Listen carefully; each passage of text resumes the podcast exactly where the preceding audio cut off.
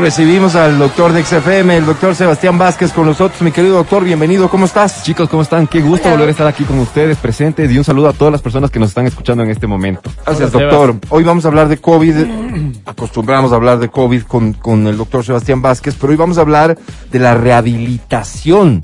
Esto está enfocado en las personas que padecen o, o, o ya superaron el COVID, ¿cierto? Porque la rehabilitación parece que es un poco prolongada. ¿Por dónde comenzamos, mi querido Sebastián? Exacto, Álvaro. Justamente ya hemos hablado, hemos topado muchos temas en relación a COVID y ya es momento que hablemos qué pasa después. Sí, la rehabilitación de COVID es un tema muy importante en donde no solo entramos los médicos a trabajar. Es un gran equipo de profesionales de la salud donde vamos a ir a funcionar como un...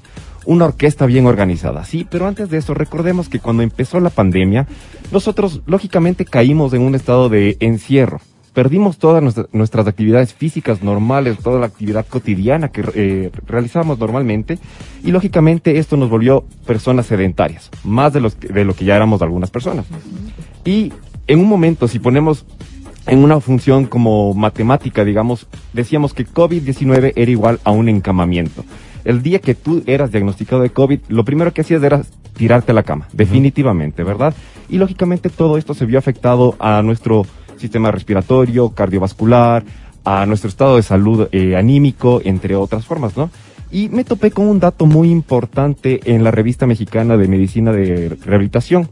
Decía que cerca del noventa y tres, miento, perdón, el sesenta y tres por ciento de los países que requerían que los pacientes vayan a conseguir una especie de terapia rehabilita- de rehabilitación, tenían obstrucciones, es decir, malas vías, eh, consultas muy caras, no había movilización. Como sistema. Como sistema, exacto. Okay. Entonces todo eso dificultó muchísimo, muchísimo, muchísimo. El acceso. El acceso y mucha gente llegó a fallecer por este motivo. Wow. Entonces fue, fue un dato muy importante que claro. Me pareció muy curioso y quería realmente compartirlo con ustedes, ¿sí?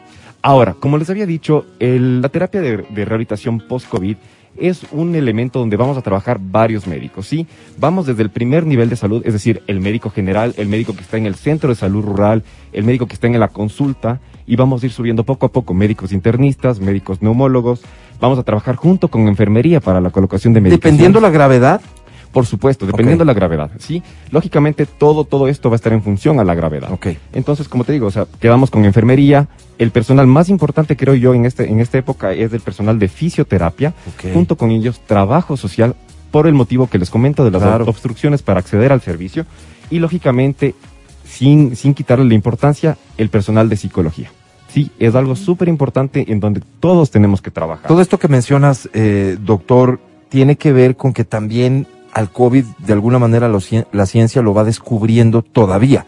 Quiero decir, en principio se decía afecta de esta manera, después se conoce que afecta también de esta otra manera. Hoy se habla Exacto. mucho, por ejemplo, de la afectación psicológica, que es lo último que mencionas. Por supuesto, por supuesto, y es algo donde realmente tenemos que hacer una, re, una rehabilitación muy, muy, muy marcada, ¿sí? Como tú dices, es una patología que si bien ya ha pasado cerca de un año y medio, uh-huh. todavía seguimos estudiándole, conociendo nuevos elementos del virus, nuevos elementos de la enfermedad, nuevas complicaciones post-COVID o nuevas secuelas que vamos presentando, ¿sí? Y la idea de la terapia siempre va a ser culminar en mejorar los arcos de movimiento del paciente, es decir, toda la movilización, espalda, brazos, piernas que tenía el paciente, manejo de la terapia respiratoria, hacerle respirar mejor al paciente, mejorar la... la terapia con las secreciones del paciente, con la flema molesta que siempre nos queda después de cualquier evento gripal que tenemos, Ajá. cualquier evento respiratorio que tenemos. Ajá. Junto con ello también fortalecer la musculatura tanto del tórax, pelvis y especialmente del cuello. Y lógicamente con ello mejorar también el equilibrio en la marcha en aquellos pacientes que estuvieron en las terapias intensivas, que estuvieron hospitalizados por mucho tiempo. Son aquellos pacientes que estaban más de dos, tres meses hospitalizados con nosotros, ¿sí? Oye, doctor, este seguimiento, eh, por lo que dices, ¿no? Y pensando en los distintos grados de gravedad que, que, que existieron, que existen, eh, esto va a involucrar un trabajo también ya fuera de los, de los hospitales, de las clínicas. Entonces, eh, eh, en casa seguramente algo va a tener que hacer el paciente. Es decir, el seguimiento integral que hay que darle a esto. ¿Tú crees que en el Ecuador está sucediendo?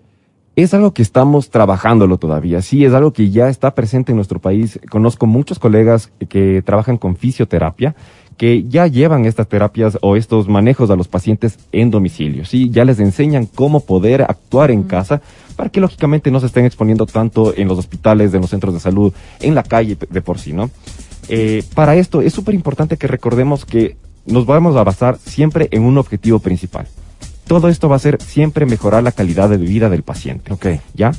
Y a este objetivo general van a, a, a rodearle varios otros objetivos. Estamos hablando de mejorar la capacidad funcional del paciente, es recuperar al paciente que teníamos antes de la pandemia. Okay. Recuperar ese estado físico que teníamos todos nosotros para poder hacer las actividades que normalmente las hacíamos sin ningún, uh, sin ningún inconveniente.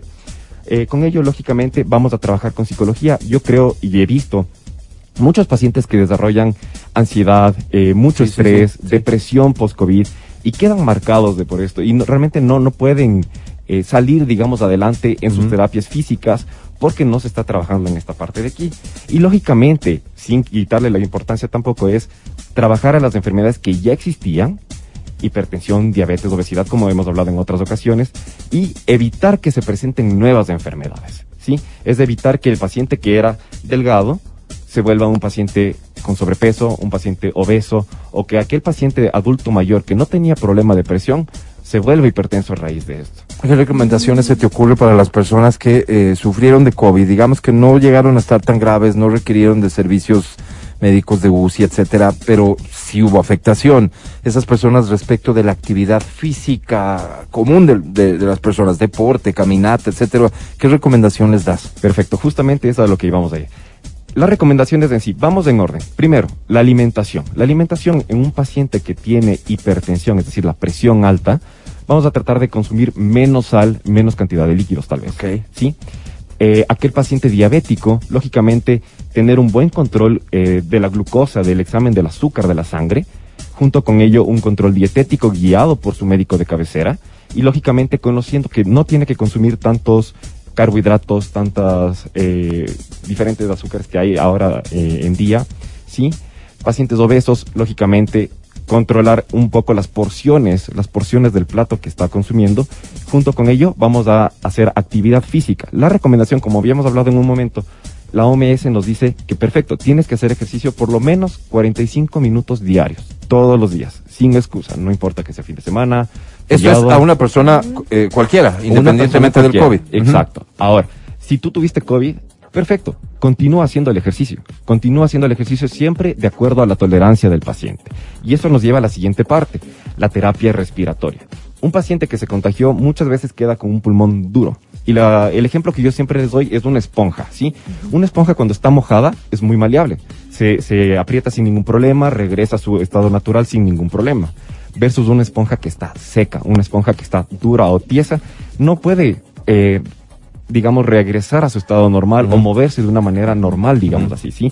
Ese es el pulmón de aquel paciente que fumó mucho tiempo, de aquel eh, paciente que tiene la famosa enfermedad del E P O C, o que tiene bronquitis crónica, ¿sí? O que llegó a tener un COVID complicado, ¿ok? Entonces, en este caso, ¿qué es lo que vas a hacer? Siempre de acuerdo a la tolerancia. El, el chiste de estas terapias, tanto del ejercicio físico y de la terapia respiratoria, no es fatigar al paciente, es conocer la tolerancia del paciente y trabajar en función de ello. ¿Y las terapias respiratorias en qué consisten? Perfecto. Eh, existen diferentes tipos de terapia respiratoria. Sin embargo, en casa, y qué es lo que realmente más nos está importando en este momento, son terapias muy sencillas. Ustedes pueden entrar a plataformas en internet y encontrar diferentes videos que te enseñan a hacer terapias. Lo que yo les digo a los, a los pacientes, y un truco que aprendí aquí en la rural, okay. que es donde uno realmente aprende a ser médico, pues, y especie de MacGyver, por así decirlo. Dicen, claro, Exacto. claro. Eh, siempre les mando a comprar jeringuillas de cinco ce ce okay. o de diez ce ce. Jeringuillas yeah. de cinco o diez ce ce, ok. Le quitamos eh, la aguja Ajá. y en, la, en el puerto superior vas a soplar okay. con la mayor fuerza que tú puedas. Y el chiste es empujar el émbolo lo más que, que puedas y repetir en función de tu tolerancia, sin agotarte, sin quedarte con esa respiración yeah, jadeante. La idea no es excederte. Exacto.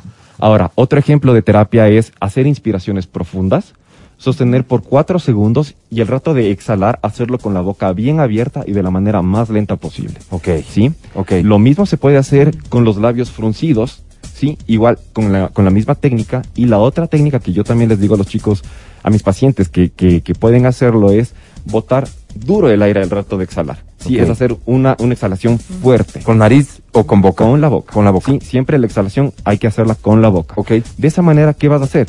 Vas a aumentar y mejorar tus capacidades pulmonares y vas a ayudar que toda esa secreción que tienes dentro, esa secreción molesta, uh-huh. que especialmente se presenta en horas de la madrugada o en la noche, pueda salir sin ningún problema. Oye, estas terapias, nada de malo que las que las hagas independientemente de que no tengas ningún problema, supongo, ¿no? ¿no? Para nada, para nada. Estás ejercitando al final tus pulmones, estás... Exacto, exacto. Pero ¿en cuánto tiempo ya te das cuenta que, que, que has evolucionado? ¿Tienes que hacerte algún tipo de examen o ya te sientes diferente? Eh, ¿no? Esa es una como, pregunta un poco eh, un difícil de, de responderte. Uh-huh. Realmente no existe un, un estudio estándar que te diga, perfecto, Eh, a los tres días de esto, o a los tres meses, o a, lo, a los dos años, tú vas a mejorar completamente.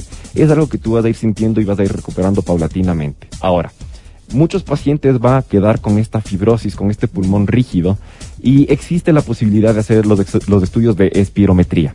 Sí, la espirometría es un estudio que realmente te dice, a ver, perfecto, tienes un, pul- un pulmón con ciertas características, y esa característica te acerca a tal enfermedad. Sí, es algo que realmente en la consulta se la maneja de manera, eh, a, digamos, como que el especialista es la única persona que lo va a leer, ¿sí? Existen médicos generales o consultorios que realmente no son eh, enfocados en es, a esto, okay. que pueden hacerlo, no hay ningún problema, pero realmente el neumólogo es la persona llamada a solicitar este estudio y a leerlo de una manera correcta. Ok, se puede prestar a interpretaciones, es lo que nos estás diciendo, y de pronto una mala información. Exacto. Y antes de olvidarme, existe una, una, una terapia adicional. No sé si ustedes han visto, seguramente los abuelitos en casa tenían antes un dispositivo con tres bolitas, ¿verdad? Con tres bolitas de colores, una roja, amarilla y una verde. Ok. Ese, ese dispositivo médico se llama un incentivómetro. Básicamente cumple dos funciones. La una es ver cómo está tu capacidad pulmonar y la otra es ayudarte a recuperar tu capacidad funcional. Eso puede servir para los ejercicios. Exacto. Bueno. No es un dispositivo muy caro, okay. Lo pueden encontrar en diferentes farmacias y hacer la terapia en sí no es, no es difícil. Eh... Depende realmente el paciente y eso es algo que el médico sí tiene que guiarlo un poquito en el en el consultorio. Okay. Por eso si es que van a usar el incentivómetro, siempre pregunten a su médico de ah, cabeza. Es súper importante lo que nos estás diciendo uh-huh. entonces, porque es fácil de conseguir y tal vez las personas Exacto. se animan, van, lo compran y comienzan a trabajar con eso sin tener una guía. Lo que recomiendas es que la guía venga por indicaciones de su médico. Por supuesto. Siempre, siempre todo tratamiento, y vuelvo a recalcarlo en todas las entrevistas, en todas las consultas, el tratamiento siempre va a ser individual, individualizado para nuestro paciente.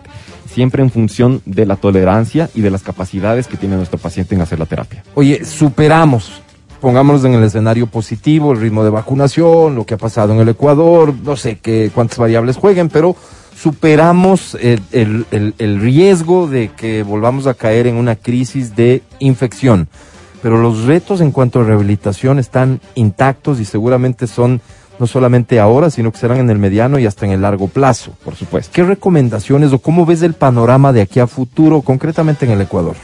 Eh, bien, sí, en el Ecuador es un tema un poquito difícil, ¿no? Realmente acceder a servicios de salud son, es un poquito complicado para aquellos pacientes que no tienen seguros privados, no tienen seguro del I E S S, eh, o tienen tal vez dificultad en acceder, ya sea vías, por las vías, por los carros, eh, dinero. Ok, sí, sí, sí. Entonces es algo complicado. Eh, no es difícil de manejarlo, no es imposible de manejarlo, pero eh, yo creería que de aquí, ponle a un, a un par de años más, la terapia respiratoria va a ser, va a jugar un rol súper importante no solo en la enfermedad de COVID, sino en la recuperación de todos los pacientes que han sido eh, víctimas de enfermedades crónicas. Oye, esta previsión este, nos ayuda porque parecería que hay tiempo como para prepararnos, el sistema de salud pública se prepare para cumplir con este que va a ser un requerimiento. Por supuesto, y, y justamente darle la importancia a nuestros colegas que son los fisioterapeutas, decirles que realmente ellos juegan un rol súper importante con nosotros, con los médicos, y son,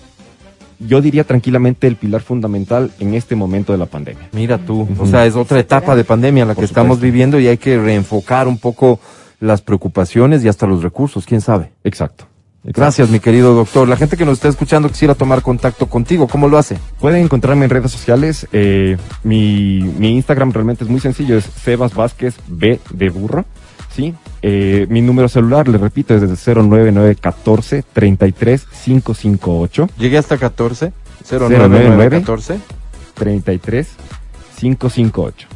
cero nueve nueve uno cuatro tres tres cinco cinco ocho. Gracias, mi querido doctor. Él es el doctor Sebastián Vázquez, lo que vivió el mundo, ¿no es cierto?, y lo que vivieron los médicos, los profesionales de la salud en torno a esta pandemia, provocó que muchos tengan que dedicarle casi que veinticuatro horas, siete días de la semana en los momentos más complicados a atender casos y casos y casos y casos. Esa experiencia, ¿no es cierto?, no el, el aula, no, no los documentos, más allá de que seguro ha existido mucho trabajo en ese sentido, pero la experiencia provoca que estemos hablando con una de las personas más capacitadas para sugerirte, para ayudarte y para guiarte. Así que te recomiendo que tomes contacto con el doctor Sebastián Vázquez al cero nueve nueve, uno cuatro tres tres, cinco cinco ocho. ¿Lo dije bien? Perfecto. Gracias, doctor, por tu compañía. Gracias a ustedes, chicos. Un buen día y ya saben, en mí tienen un médico amigo. ¿De acuerdo? Gracias, gracias, gracias. De verdad gracias. Es que lo valoramos muchísimo. Gracias por ayudar a nuestra audiencia. Escucha el show de la papaya cuando quieras y donde quieras. Busca X F M Ecuador en Spotify. Síguenos y habilita las notificaciones. Vuelve a escuchar este programa en todas partes. En Spotify, X F M Ecuador.